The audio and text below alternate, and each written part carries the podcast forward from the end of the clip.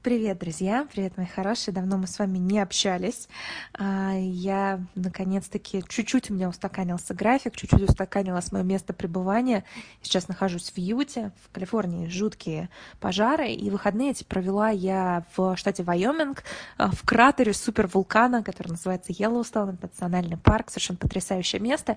И это место очень располагало на размышления. И, в частности, я думала о аспектах, связанных с принятием ответственности за свою жизнь. Я много об этом говорю, но э, это очень такая сложная тема, потому что э, как бы, как бы то ни было, всегда есть внешние обстоятельства, на которые можно опереться э, как на причину э, проблем. И мне очень запала в душу фраза, которую я прочитала в книге э, The Choice, «Выбор», э, автор ее Edith Ever Eger. Э, это, может быть, Эйджер. Э, это женщина, которая прошла Аушвиц, и И уже очень пожилая, она, по-моему, до сих пор жива, живет в Сан-Диего, и не просто преодолела психологические жутчайшие травмы, которые, в общем, в концентрационном лагере люди получали, те, кому удавалось вообще выжить, но помимо этого она нашла в себе силы помогать другим, она стала достаточно известным психологом-психиатром, и э, написала очень глубокую книгу, которую очень рекомендую. И фраза, которая мне запала в душу, звучит следующим образом. We can't spend our lives hanging out under someone else's umbrella and then complain that we are getting wet. Мы не можем провести свою жизнь под чьим-то зонтом и при этом жаловаться на то, что, значит, нам, на, на, мы намокаем, да, что на нас капает дождь. Э, на мой взгляд, это очень-очень глубокая вещь. Э, мы очень часто э, находим себе крайне неблагоприятные условия, и в этих условиях остаемся вместо того, чтобы взять и открыть свой собственный зонтик. Буквально несколько дней назад, когда я рассказала вот своей поездке из Калифорнии сюда, в Юту, чтобы избежать пожара, потому что жуткая гарь, на улицу выходить нельзя, мне прилетели сообщения о том, что как так, вот люди и животные умирают в Калифорнии, а ты всех бросила. И вот это вот стремление, для меня это было совершенным шоком, потому что, ну, я не пожарник, я не пойду в леса тушить пожар. Более того, если я это сделаю, я, наверное, навред... ну, больше вреда, чем пользы принесу, потому что я создам угрозу, им еще помимо их пожаров еще придется меня там вызволять.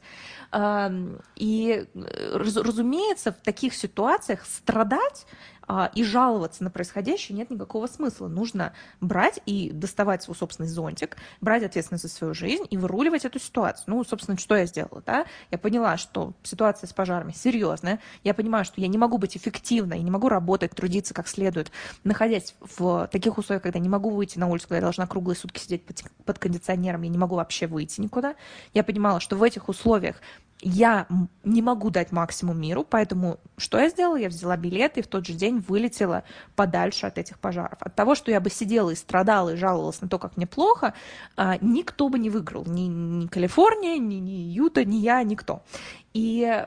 Но эта история вот с тем, что человеку часто хочется находиться в зоне дискомфорта для того, чтобы проблемы свои он мог списать на это, для меня совершенно парадоксальная вещь, я знаю, что она очень-очень распространена. То есть люди, по сути, хотят видеть рядом с собой проблему, чтобы они могли четко выразить, что, слушай, моя жизнь такая, это не потому, что я что-то делаю не так, а потому что вот они обстоятельства, вот у меня горит, вот у меня тут, я не знаю, начальник такой и так далее.